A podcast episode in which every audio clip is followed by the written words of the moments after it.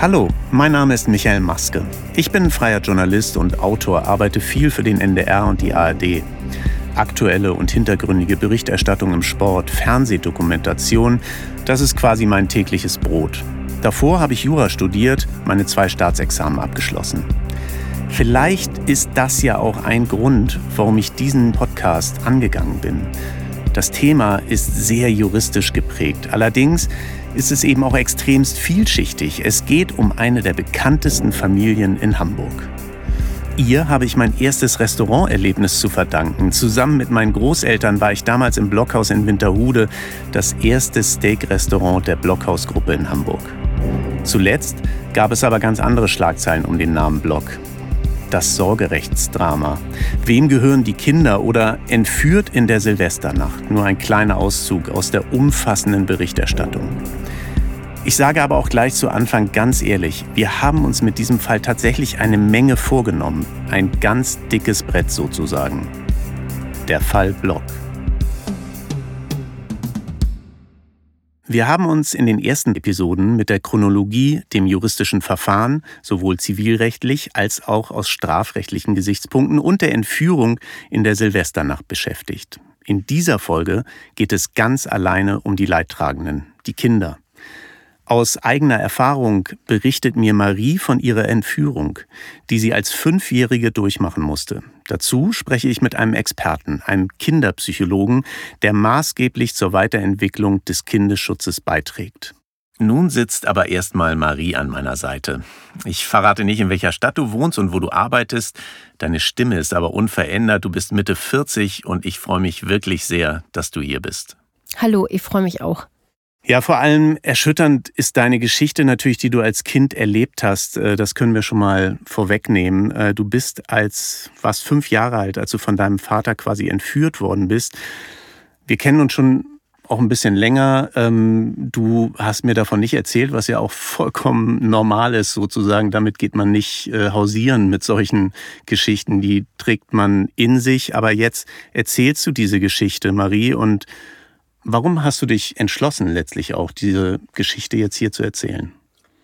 Also das ist ähm, eine, eine, natürlich eine sehr persönliche Geschichte, die ähm, auch schon lange her ist. Trotzdem ähm, hat, die, hat diese Geschichte auf mein Leben für den Rest meines Lebens ähm, Folgen und Auswirkungen. Und ähm, ich hatte, habe mich entschieden, in den Podcast zu kommen und meine Geschichte zu erzählen, weil ich finde, dass das Thema mehr Aufmerksamkeit ähm, braucht, ähm, weil die Kinder in diesen Situationen oft die Leidtragenden sind, ähm, die Trennungsraten immer höher werden und ähm, die Eltern oft nicht im Fokus haben, wie sehr Kinder unter dem Verlust eines Elternteils leiden können und wie weitreichend die Folgen sind. Dein Fall wollen wir jetzt ja auch gar nicht, können wir auch gar nicht natürlich mit dem Fall ähm, vergleichen, um den es in diesem Podcast geht, dem Fall Block, aber Du liest das ja auch alles. Ähm, du kriegst das ja auch alles mit. Da kommt man ja gar nicht drum herum, sozusagen. Was ähm, macht das ähm, mit dir sozusagen? Was äh, kommen da für Gefühle hoch, wenn du das liest? Also neulich stand ich in der S-Bahn und habe ähm, in irgendeiner Zeitung gelesen, wie die Kinder ähm, hin und her geschoben werden. Und ähm, also dadurch, dass ich meine selbst meine Mutter sozusagen verloren habe durch diese Entführung, hat mich das, betrifft mich das oder trifft mich das wirklich sehr und ähm, mein, ich hatte wirklich einen richtigen Kloß im Hals, als ich in der Bahn stand plötzlich und habe fast angefangen zu weinen, weil ich dachte so, was diesen Kindern da passiert, das werden die nie mehr vergessen, egal was jetzt passiert und egal wie man sie jetzt behandelt, egal welcher Psychologe jetzt kommt oder wer mit ihnen spricht, der Schaden ist quasi schon angerichtet. Die Geschichte, die du uns dann gleich erzählen wirst, die hat natürlich Auswirkungen auf dein Leben, auf jetzt immer noch. Welche Auswirkungen hat es jetzt immer noch äh, auf dich? Also ich, ich bin jetzt nach, nach diesen vielen Jahren immer noch in psychologischer Behandlung deswegen. Zum Glück muss ich sagen und auch relativ spät angefangen, also etwa seit zehn Jahren jetzt. Das hat mir sehr viel geholfen auch. Ähm, ich komme jetzt in meinem normalen Leben mit der Situation und mit meinem Leben sehr gut zurecht. Also ich leide da jetzt so augenscheinlich nicht mehr drunter. Aber trotzdem... Ähm, ist es nichts, wo man sich äh, in den Finger schneidet und man kann ein Pflaster draufkleben, sondern das ist eine Situation, ein seelischer Schaden, den man nicht reparieren kann, mit dem man leben muss und den man nicht ähm, wieder heilen kann. Also begleitet einen das für den Rest des Lebens und man muss einfach lernen, damit umzugehen. Da kommen wir nachher nochmal drauf, aber jetzt hm, fangen wir mal, versuchen wir mal deine Geschichte oder du ähm, versuchst mir deine Geschichte mal zu erzählen. Ich sag mal, in was für einem Umfeld bist du aufgewachsen damals, so die ersten, ich sag mal, drei, dreieinhalb Jahre? Beschreib deine Eltern vielleicht mal. Also meine, meine Eltern ähm, waren jung, als sie mich bekommen haben. Und ähm, aber ansonsten eigentlich ganz normale, ähm, also sage ich mal, ganz normale, anständige Leute, die ähm, einfach äh, jung waren, noch in der Ausbildung ähm, und ähm, sich aus eigenen häuslichen Problemen, also meine Mutter zumindest, ähm, wie sie mir das erzählt hat, hat sich aus, also um aus ihrem eigenen Elternhaus sozusagen wegzukommen, hat sie vielleicht etwas vorschnell meinen Vater geheiratet, der sehr nette Eltern hatte und ähm, sie hat sich da wohler gefühlt und die haben geheiratet und sie hat, äh, ist schwanger geworden, hat ein Kind bekommen, aber am Ende des Tages haben die überhaupt nicht gut zusammengepasst, haben sich auch nie richtig verstanden. Und ähm, es gab jetzt keine, äh, keine häusliche Gewalt dort oder so, aber die haben sich einfach immer gestritten. Meine Mutter ist ein Freigeist, ein, ein Hippie schon immer auch gewesen. Ich wollte gerade sagen, ganz unterschiedliche Charaktere, glaube ich. Ein ne? sehr die lustiger Vogel sozusagen, ist sie jetzt auch immer noch. Und mein Vater ist Beamter, ähm, hat studiert damals, ist ein ordentlicher, ruhiger Typ. Also kein, keine Kompatibilität vorhanden. Du hast eben schon die Trennung angesprochen sozusagen. Es gibt, äh, da haben wir ja auch schon drüber gesprochen in diesem Podcast, äh, glaube ich, äh, unter verheirateten Paaren fast 150.000 Trennungen im Jahr. Also das ist wahrlich nichts Besonderes. Wie ist das bei dir damals abgelaufen, diese Trennung an also sich? Also meine Mutter hat ihre Sachen gepackt und ist ausgezogen. Und den Rest der Sachen hat mein Vater am nächsten Tag aus dem Fenster geschmissen. Und dann wart ihr weg. Genau, dann waren wir weg. Die haben sich nicht mehr besonders gut verstanden. Wir haben erst noch in der gleichen Stadt dort gewohnt und ich hatte auch regelmäßig noch Kontakt zu meinem Vater, wenn auch. Das war in nicht, Süddeutschland, ne? Genau, in Süddeutschland, ja. Wenn auch nicht besonders viel Kontakt, ähm, aber Kontakt war trotzdem da. Dann ist meine Mutter ähm, durch eine Erbschaft zu Geld gekommen und hat sich dann damals einen VW-Bus gekauft und ist dann mit mir und ihrem damaligen Freund für etwa zwei Jahre ähm, einfach durch die Gegend gefahren. Wie das heute so digitaler Nomade, nur damals ohne digital. Und ähm, kannst du dich erinnern an die Zeit? Kann, kann ich mich sehr gut daran erinnern. Ähm, obwohl ich noch klein war und natürlich hat man als kleines Kind nicht so viele Erinnerungen, aber das ist eine Zeit, wo ich mich sehr gut daran erinnern kann. Wir waren fast jeden Tag an irgendeinem anderen Ort. Ich habe das als, als sehr freies Leben empfunden. Ähm, wir hatten auch, also ich habe einen Hund aufgelesen, auch auf der Reise und der ist mit uns in dem VW-Bus gereist dann. Und ähm, wir haben dort in Flüssen gebadet und am Meer gewohnt und ich habe das in guter Erinnerung eigentlich und ich kann mich auch nicht erinnern, dass ich damals viel vermisst habe. Also dass ich jetzt, obwohl mein Vater ja im Nachhinein gesehen auch nicht da war dann plötzlich, habe ich das aber gar nicht als besonders schmerzlich empfunden, weil ich irgendwie zu dem Zeitpunkt zumindest emotional alles hatte, was ich gebraucht habe. In meiner Erinnerung. Gab es da Kontakt zu deinem Vater? So wie da gab Reise, es Kontakt, oder? aber sehr, auch sehr wenig Kontakt. Also ich kann mich nur erinnern, dass er mir irgendwo hin auf irgendeinem Campingplatz zu einem Geburtstag mal einen Malkasten, dass ich einen Malkasten bekommen habe von ihm. Also es, es gab irgendwelchen Kontakt, aber kann ich mich nicht besonders gut daran erinnern. Wir müssen auch sagen, da warst du vier Jahre alt ja. ungefähr, ne? Ja. Ähm, was passierte danach, als ihr von dieser Reise wieder zurückgekommen seid? Genau, Wo seid ihr gelandet? Wir sind in der Schweiz gelandet. Meine Mutter hat einen Mann aus der Schweiz, also einen Schweizer kennengelernt damals, mit dem wir dann ähm, zusammen in die Schweiz gezogen sind. Und ähm, dann, ähm, also meine Mutter, man muss dazu sagen, meine Mutter war immer noch unter Mitte 20 damals. Und vielleicht, also ganz genau kann ich die Daten nicht mehr so zusammenbekommen. Ich habe auch keine Aufzeichnungen darüber jemals gesehen oder das ist alles nur aus Erinnerung quasi und zusammengereimt. Ähm, sie muss damals 23, 24, vielleicht 25 gewesen sein, also immer noch sehr jung auch. Und ähm, die Zeiten, sag ich mal, waren auch etwas anders damals obwohl ich das damit nicht entschuldigen will, aber sie ist mit ihrem damaligen Mann ins Kino gegangen abends und hat mich alleine in der Wohnung nachts gelassen dort in der Schweiz. Ähm, und ähm, das würde man sicherlich heutzutage so nicht mehr machen, ohne Babysitter und ohne dem Kind was zu sagen. Und ich würde das mit meinen Kindern sicherlich so auch nicht machen. Aber ähm, ja, so war das eben. Sie ist ins Kino gegangen. Du sprichst jetzt tatsächlich von dem Abend der Entführung auch, ne? Genau. Mhm. Und ähm, keiner war zu Hause. Ich habe geschlafen. Ähm, äh, und das Telefon hat geklingelt. Ich bin aufgewacht durch das Klingeln vom Telefon und mein Vater war am Telefon. Ähm, und ich hatte Angst nachts alleine und habe angefangen zu weinen. Was ja auch vollkommen normal ist, ja. als in dem Alter. Ne? Weil ich eben da erst gemerkt hatte, auch dass keiner zu Hause ist. Und ähm, dann hat mein Vater zu mir gesagt, ich soll äh, äh, nach unten gehen zu den Nachbarn und nach der Adresse fragen.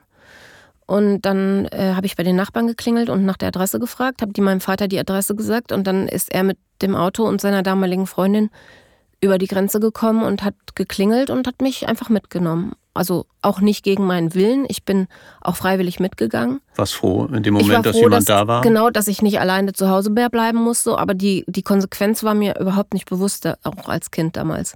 Sondern das war mein Vater, ist auch trotzdem wir uns länger nicht gesehen hatten, immer noch eine Vertrauensperson gewesen. Und ähm, für mich war das so ein bisschen weg hier aus der dunklen Wohnung und äh, mal gucken, was passiert. So kleines Abenteuer.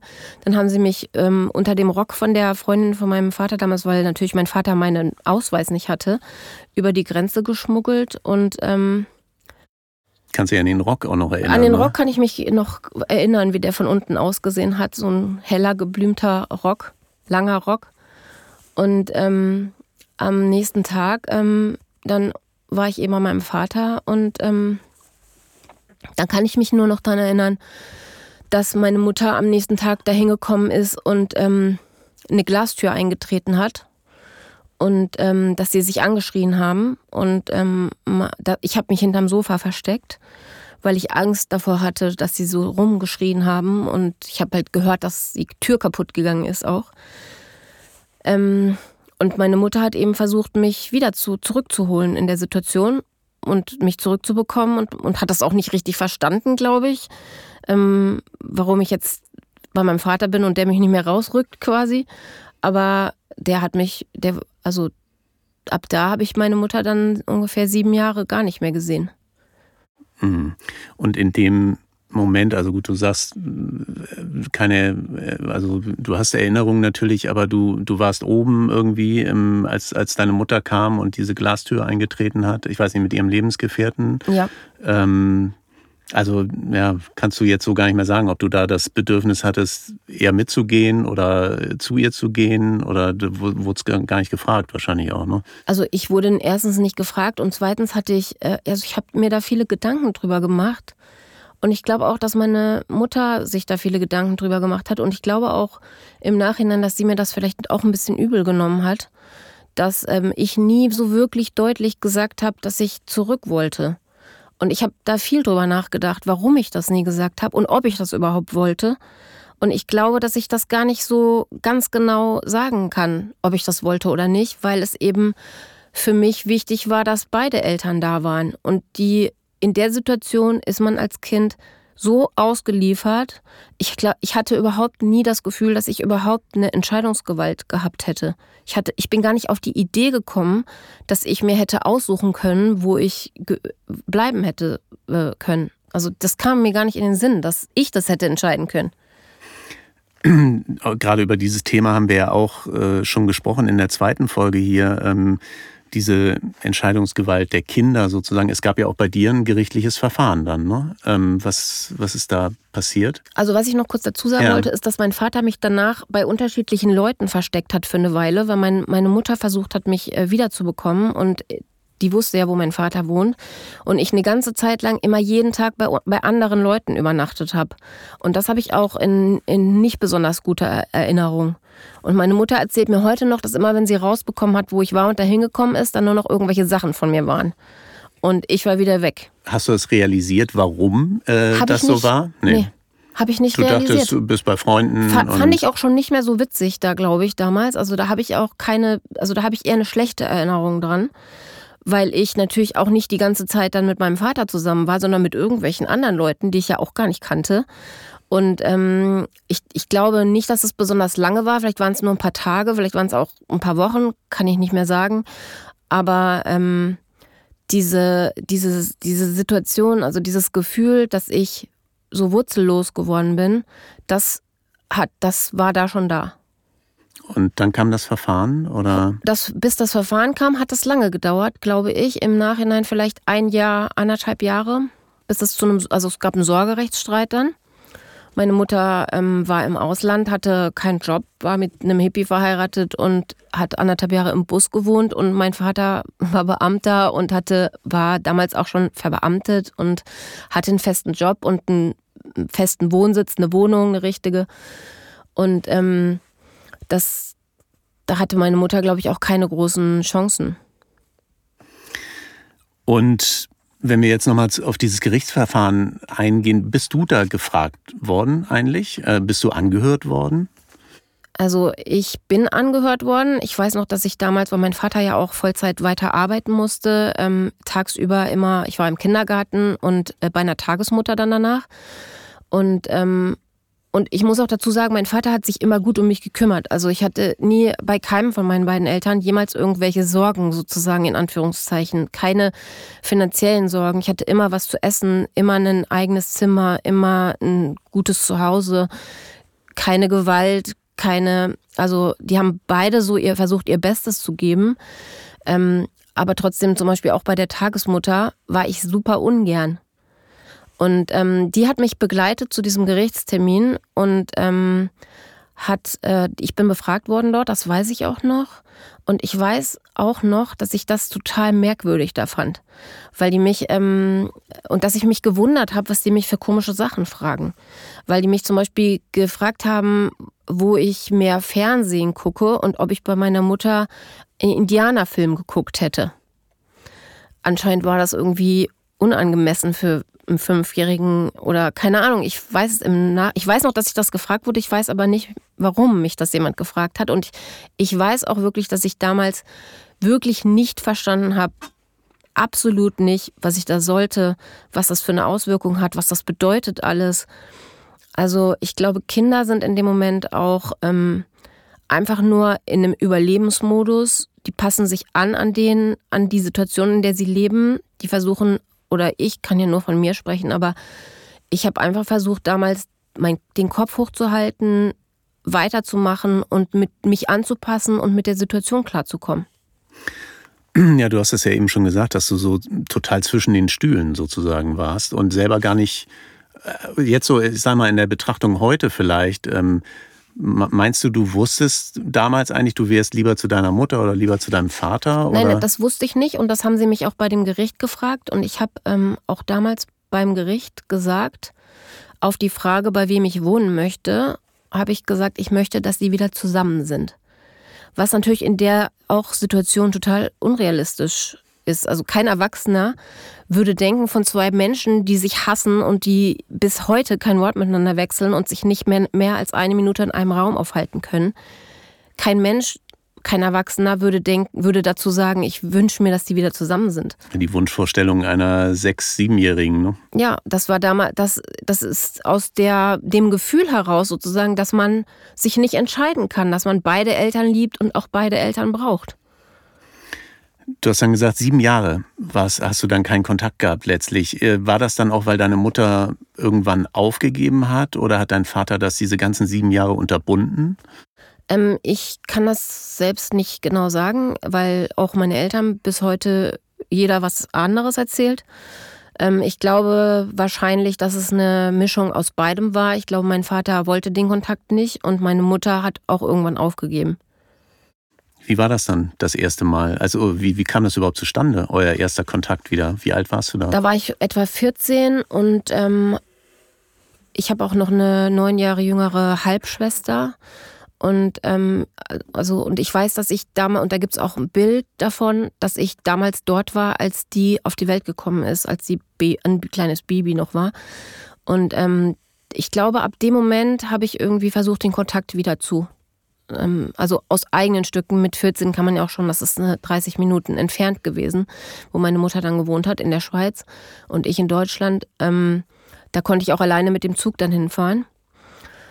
Aber ich weiß sogar noch, dass in dem Alter das Hin- und Herwechseln zwischen meinen sehr unterschiedlichen Eltern für mich schwierig war. Ich, also, dass ich mich immer zerrissen gefühlt habe. Und auch, dass ich, ähm, dass ich mich ab dem Zeitpunkt, wo ich eigentlich bei meinem Vater war und wo meine Mutter für mich ja dann verschwunden war, aus welchen Gründen auch immer, äh, immer dass ich ähm, mich ab dem Zeitpunkt nie wieder richtig äh, ganz gefühlt habe und immer eigentlich als als verletzter Mensch wahrgenommen habe selbst. Kannst du dich daran noch erinnern, an das erste Mal, als du deine Mutter tatsächlich wiedergesehen hast? Also ich kann es mir natürlich überhaupt nicht vorstellen. Fällt man sich da in die Arme oder ist nee. das total, man weiß gar nicht, was man machen soll in dem Moment? Also ich hatte viel Sehnsucht nach meiner Mutter immer, auch als erwachsener Mensch noch. Also dieses Gefühl, also so eine Mutter zu haben, das hatte ich ja gar nicht mehr. Und ähm, das, das, ähm, aber so eine Sehnsucht nach so einer Mutter, also so ein Gefühl, so eine Mutter zu haben, was ich ja wusste ja gar nicht so genau, was es ist dann mehr, aber so wie so ein unerreichbarer Stern irgendwie. Das, ähm, das Gefühl hatte ich immer und ich habe auch meine Mutter dann eine ganze Zeit lang immer auf so ein Podest gehoben. Die konnte wirklich machen, was sie wollte. Da konnte gar keiner was dagegen sagen, was auch unrealistisch war. Also ich hatte so ein ganz unrealistisches äh, Bild von einer Mutter auch. Aber ähm, als ich meine Mutter wirklich das erste Mal wiedergesehen habe, waren wir uns sehr fremd.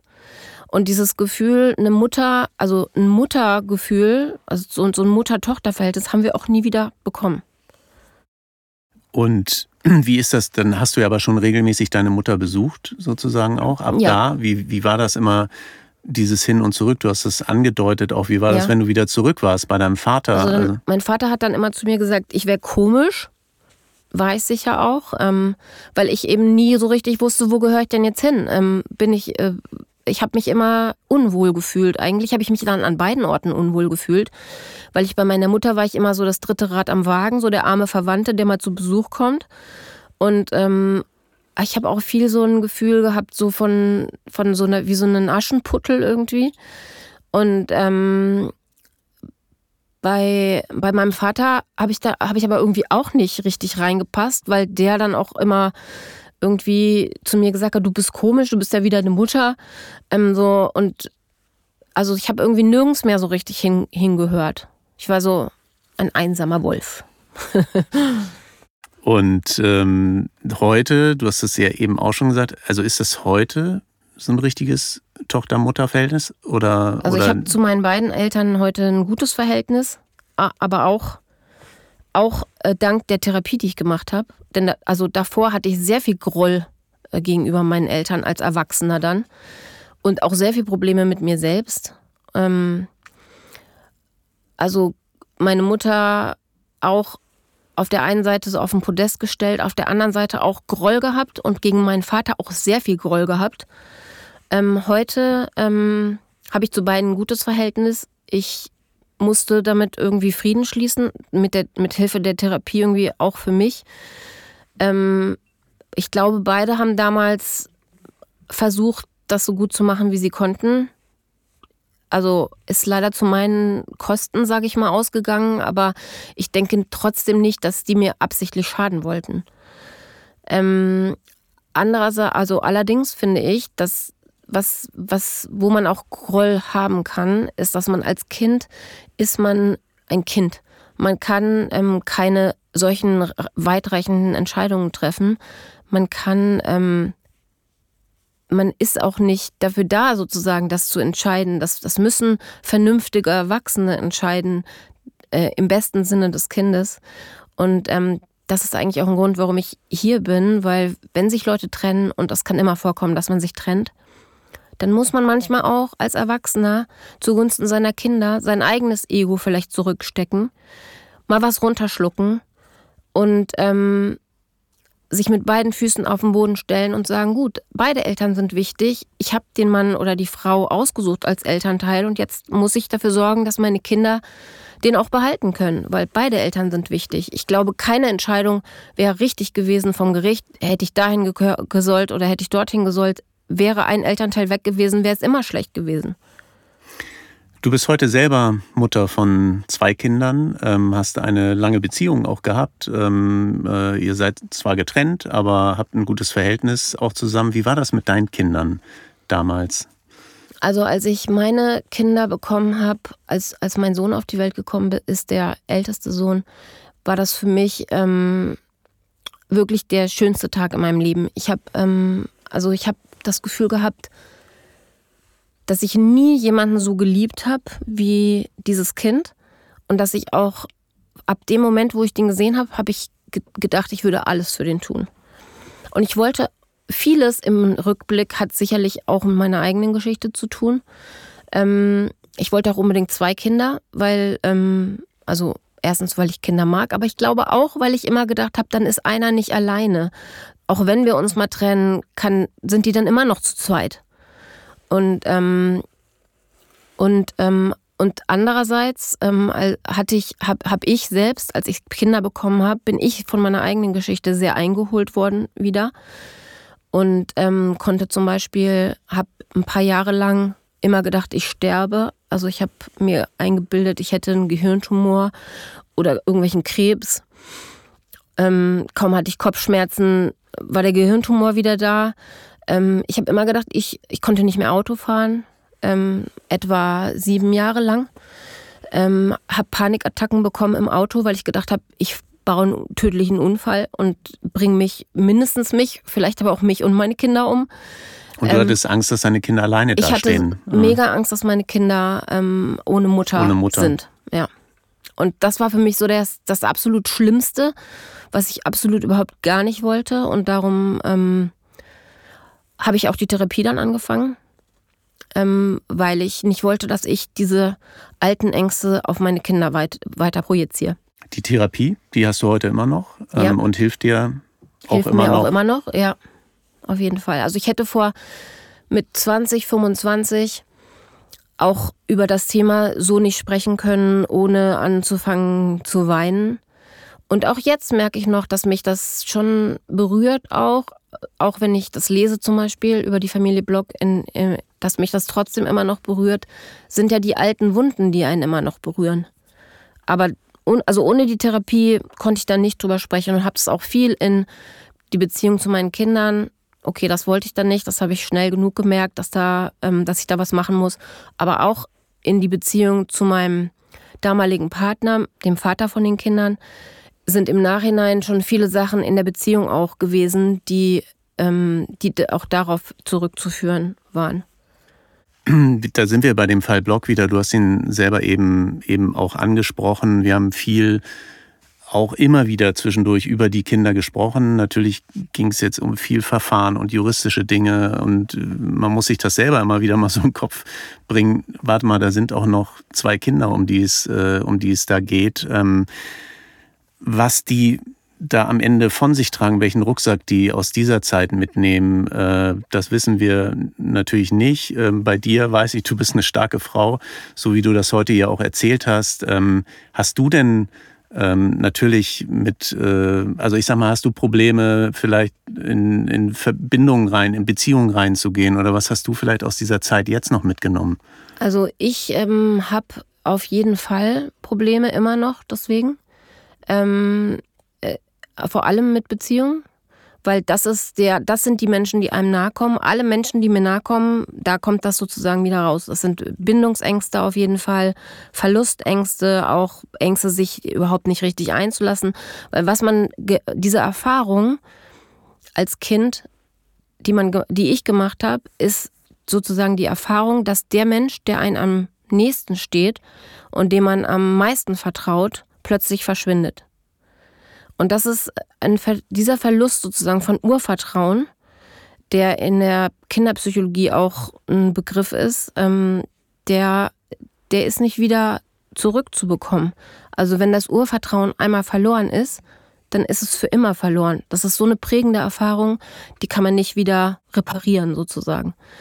Und ähm, was sich auf das spätere Leben dann so auswirkt, dass ähm, alle Menschen, die einem nahe kommen könnten oder wollen, sind mit einer Angst behaftet, ähm, weil eben kein Urvertrauen da ist, kein Vertrauen in die, diese andere Person, die einem nahe kommt, dass man das lieber gleich vermeidet.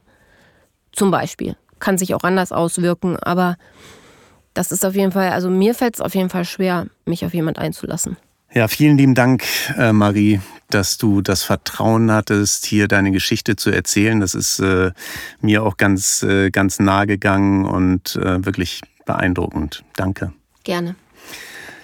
Du bleibst noch mal bei uns und bei uns impliziert, dass wir einen dritten Gast sozusagen bei uns hier im Studio haben. Ich begrüße Dr. Stefan Rücker. Sie sind Diplompsychologe, spezialisiert auf den Bereich Kindespsychologie.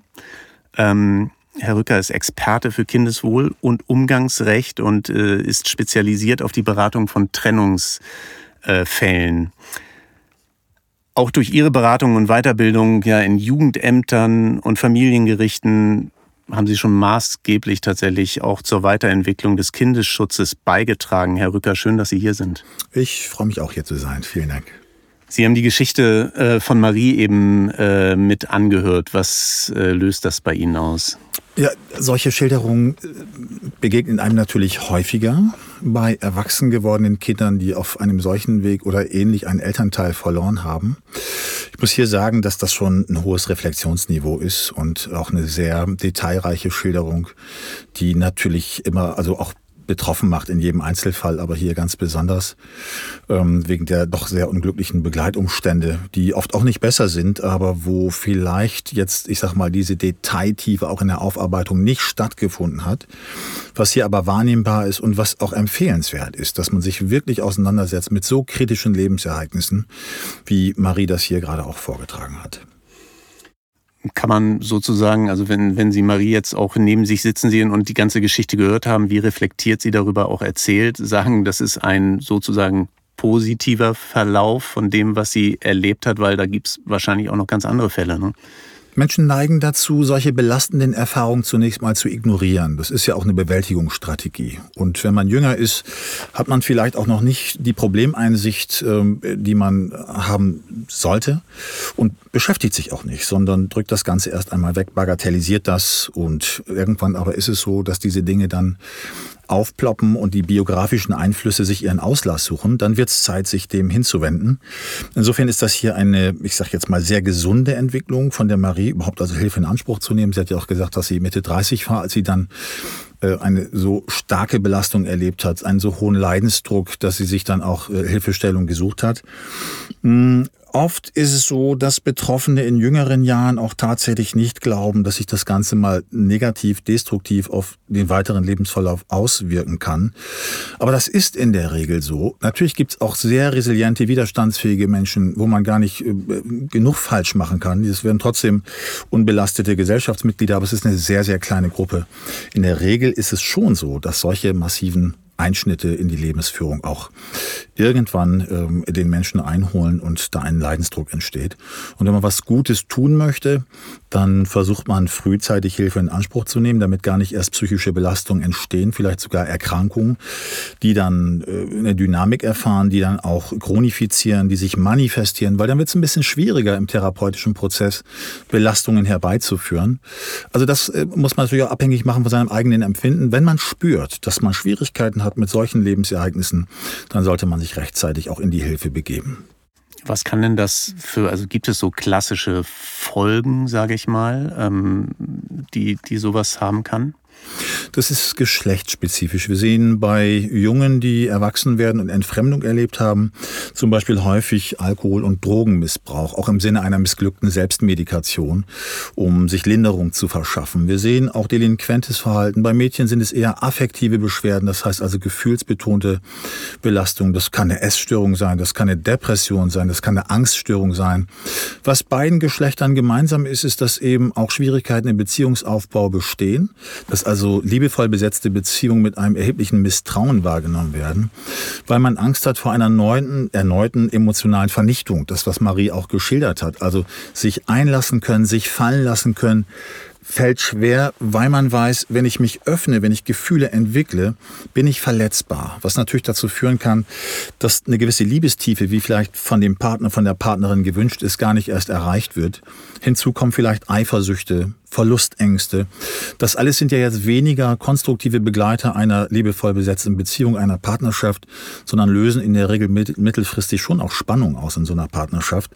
Ähm, da ist die Beziehungsführung schon auch erheblich erschwert bei Männern und Frauen, die in ihrer Kindheit auf diesem Wege einen Elternteil verloren haben versuchen wir mal den, den Bogen sozusagen auf unser Thema des Podcastes äh, zu bringen, die Familie Block. Ähm, Sie sind da involviert. Erzählen Sie das vielleicht selber mal. Sie sind Berater, glaube ich, auch der, ähm, der Familie der Christina Block. Ne? Genau. Äh, es gibt ja in Deutschland bislang nur wenige Psychologen, die sich diesem ähm, Themenfeld zuwenden. International ist man da viel weiter, aber in Deutschland liegt kaum Akzeptanz dafür vor, dass es dieses Phänomen nun mal gibt. Und da bin ich einer der wenigen, der also nicht nur praktisch, sondern auch in der Forschung sich mit äh, den Folgen von Entfremdung auseinandersetzt. Und so ist sie auf mich zugekommen, um erst einmal zu erfahren, wie kann es ihren Kindern gehen in dieser Distanz, in der Isolation sozusagen in Dänemark. Jetzt auch schon mit einem Vorlauf von anderthalb Jahren damals ähm, ohne Kontakt zur Mutter. Heute sind es ja zweieinhalb Jahre inzwischen. Das war der erste Punkt. Der zweite Punkt war, dass sie auch einmal begutachtet wissen wollte, also was kann man denn aus den Aussagen der Kinder entnehmen, so dass äh, man eben rekonstruieren musste. Also ist das überhaupt erlebnisbasiert, so nennen wir das in der Psychologie, was die Kinder da sagen, oder sind es möglicherweise Eingaben durch einen Elternteil? Ist das konfabuliert, intrudiert? Das mal zu unterscheiden, sprich also klassische psychologische Forensik oder Psychologie der Zeugenaussage.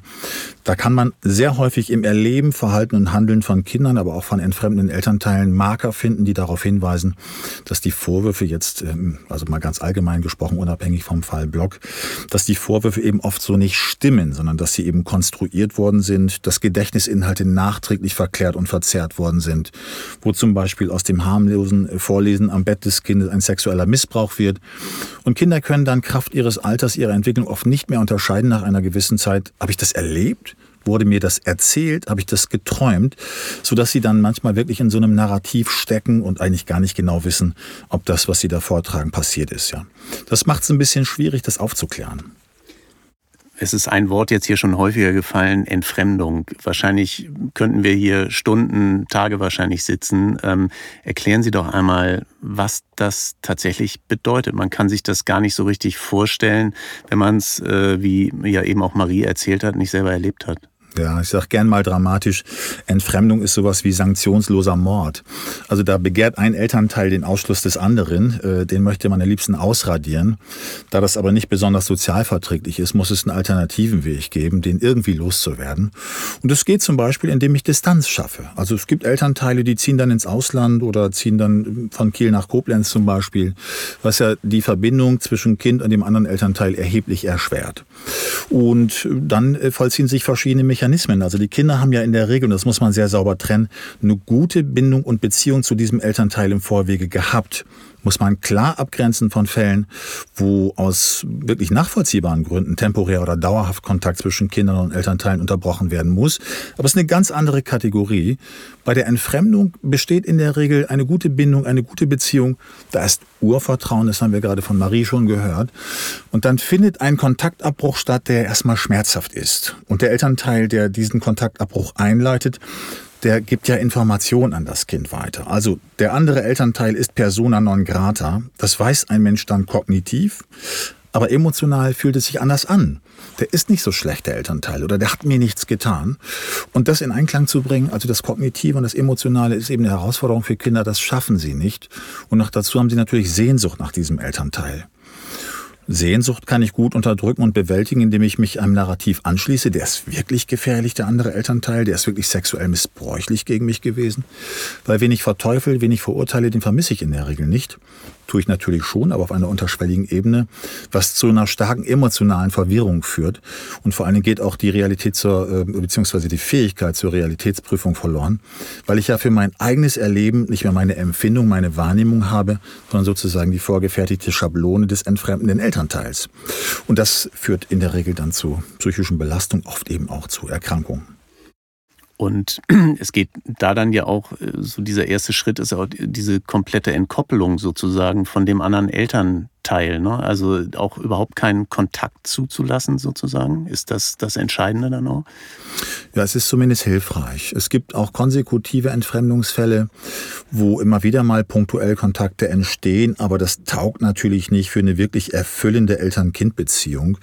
Da kann man nicht am Alltagsleben seines Kindes teilnehmen, sich nicht an den sportlichen Erfolgen freuen, da kann man auch nicht, sag mal, nachschulisch Hausaufgaben betreuen.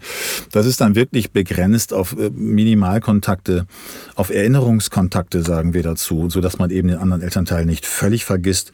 Aber in der Regel ist es schon so, und das passiert etwa 40.000 Mal im Jahr, dass da ein vollständiger Kontaktabriss resultiert. Und äh, was man wissen muss, ist, dass es also einen sehr wichtigen, den bedeutsamsten eigentlich Schutzfaktor für die sozial-emotionale Entwicklung von Kindern gibt. Das ist äh, gut abgesichert in der klinischen Kinderpsychologie und das ist Bindung. Und wenn Bindung zerreißt, dann entstehen Schwierigkeiten.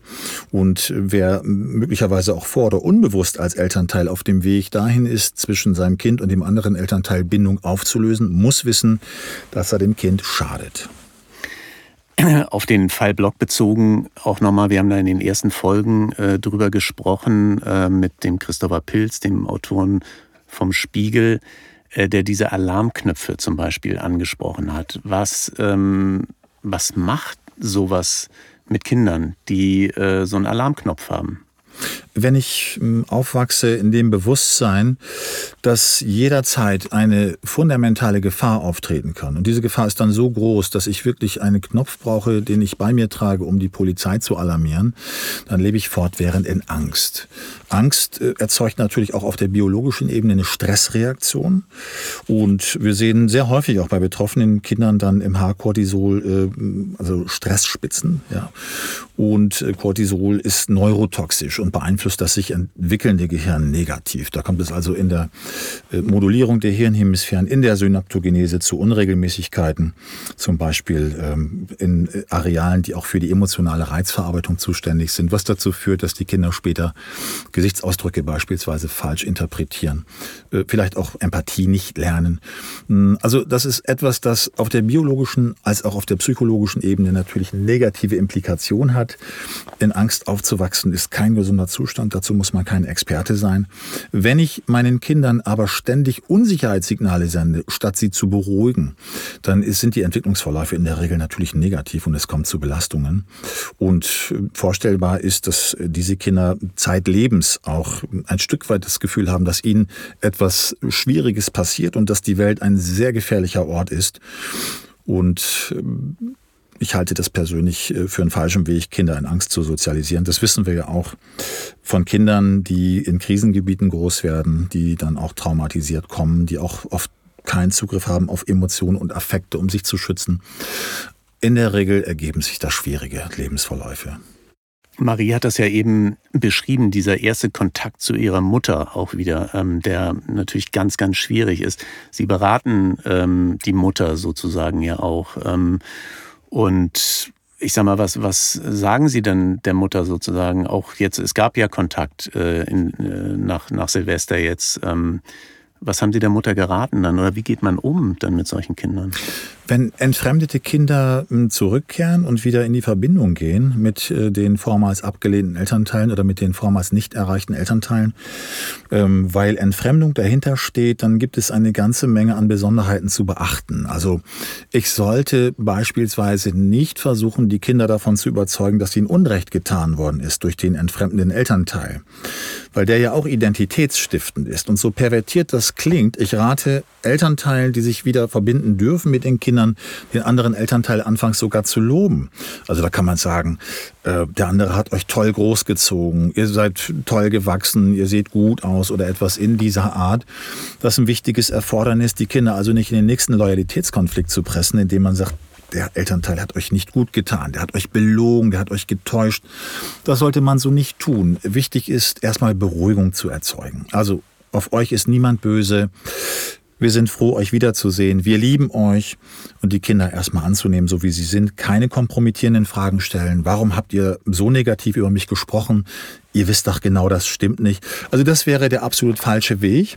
Und auch die Vorwürfe zu ertragen, die die Kinder dann manchmal mitbringen, das erleben wir in der Praxis immer wieder, dass die Kinder dann kommen und erst einmal in diesem Narrativ bleiben. Für die löst sich die Blase ja nicht sofort auf, nur weil sie jetzt beim anderen Elternteil wieder sind, sondern das soll man ruhig mal durchrauschen lassen. Also ich empfehle Elternteil ganz pauschal und auch hier, das über sich ergehen zu lassen. Ja, aber du hast uns geschlagen.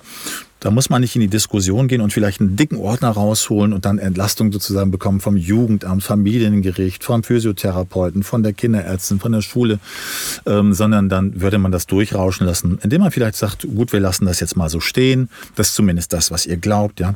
Also nicht in dieses Armdrücken gehen, um die Kinder davon zu überzeugen, dass sie getäuscht worden sind. Ähm, was ich dazu auch nochmal sagen kann, ist, dass meine Eltern immer sehr schlecht übereinander gesprochen hatten, nachdem ich wieder Kontakt zu meiner Mutter hatte.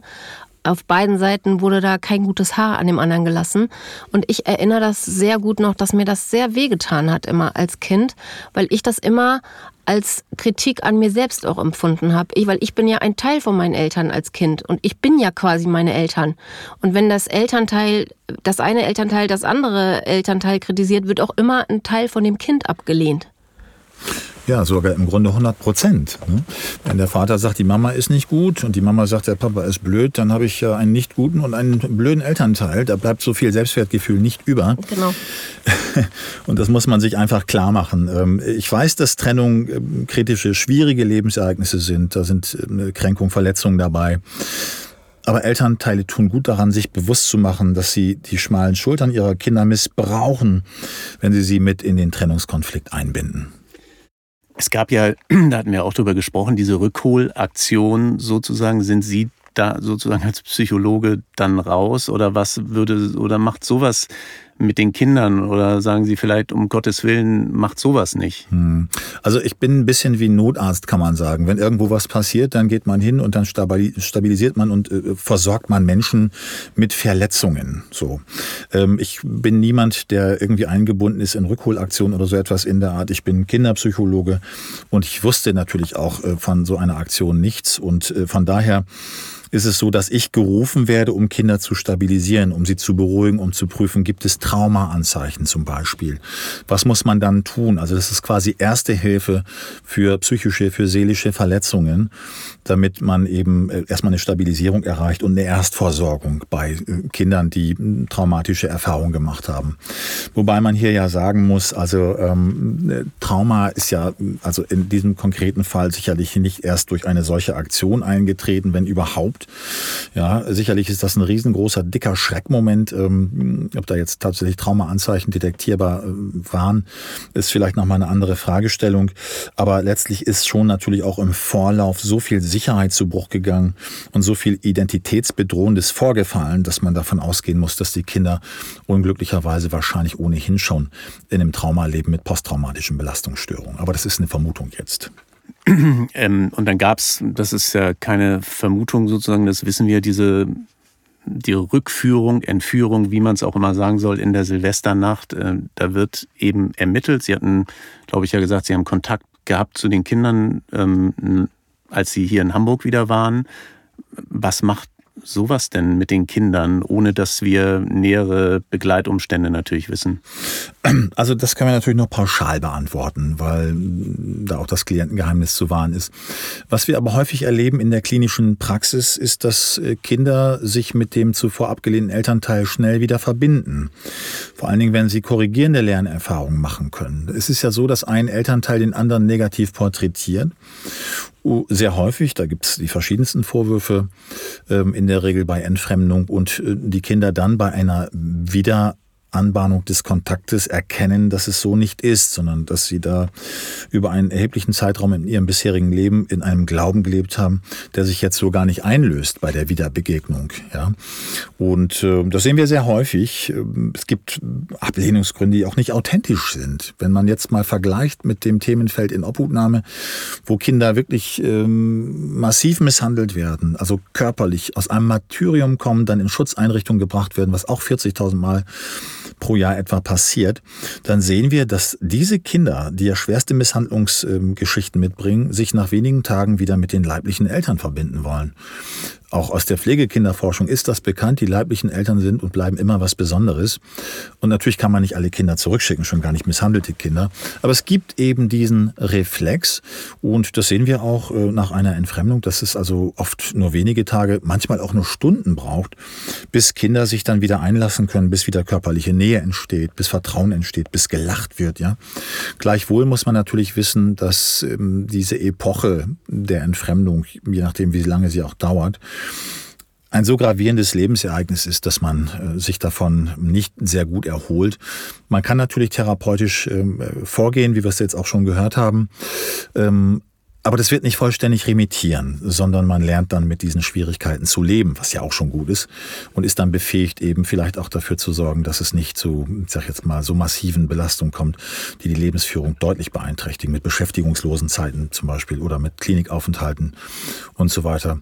Aber Narben werden da bleiben.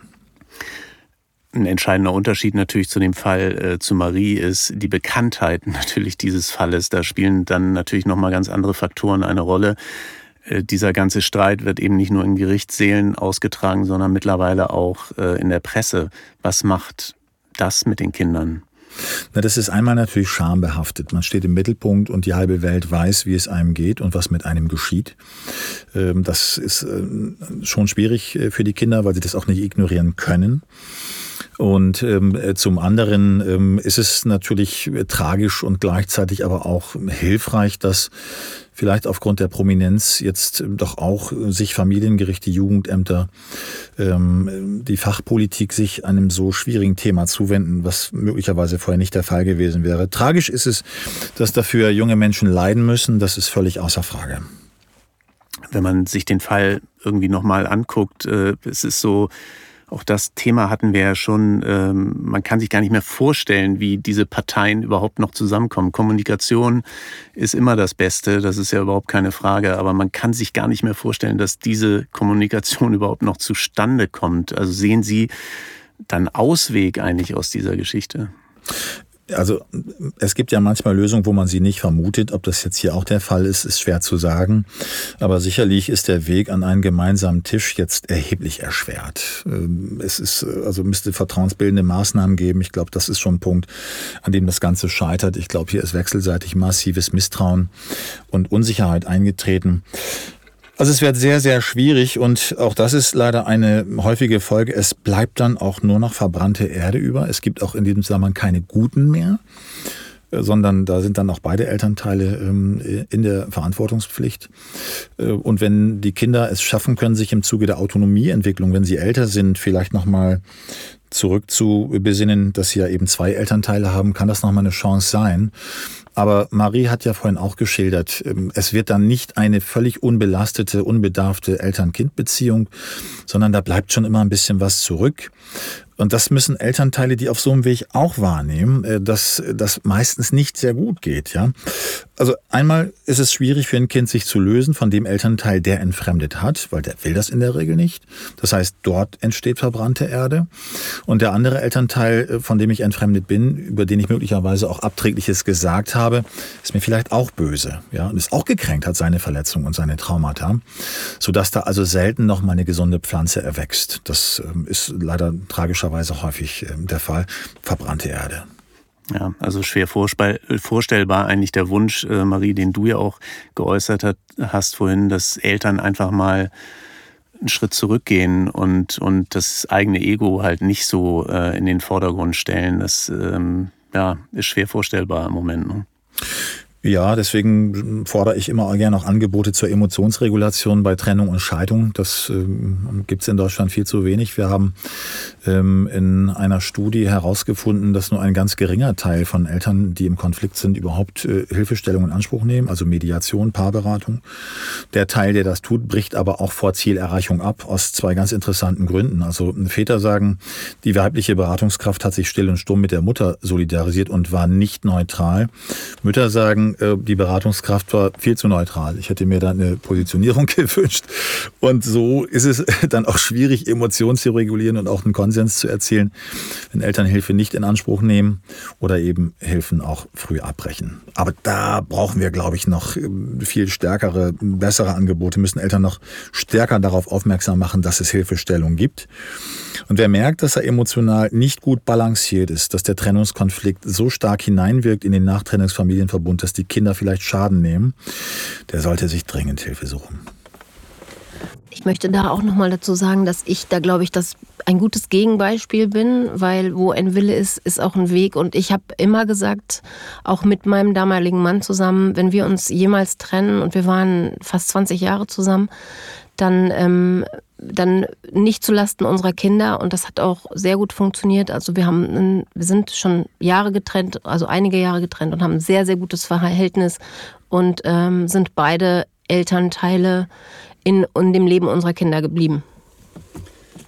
Herr Rücker, zum Abschluss vielleicht nochmal dieser Fall. Es gibt hunderte von solchen Fällen, auch die eben nicht so in der Öffentlichkeit stehen. Ähm, was braucht es auch, um solche Fälle in Zukunft vielleicht zu verhindern? Braucht es neue Konzepte? Braucht es neue Gesetze? Was, was kann man da machen? Gesetze haben wir ausreichend. Ich glaube, wir brauchen eine andere Anwendungskultur in familiengerichtlichen Zusammenhängen.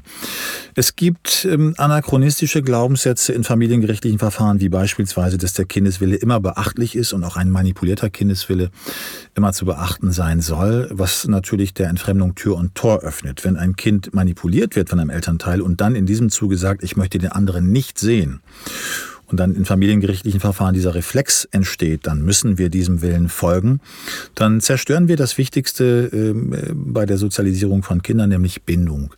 Wir brauchen also neue Konzepte. Wir brauchen aber auch eine Akzeptanz dafür, dass es das Phänomen der Entfremdung gibt. Ist ein umkämpfter Begriff, deswegen sage ich auch lieber mal trennungsinduzierter Kontakt- und Bindungsabriss. Klingt ein bisschen kunstvoll.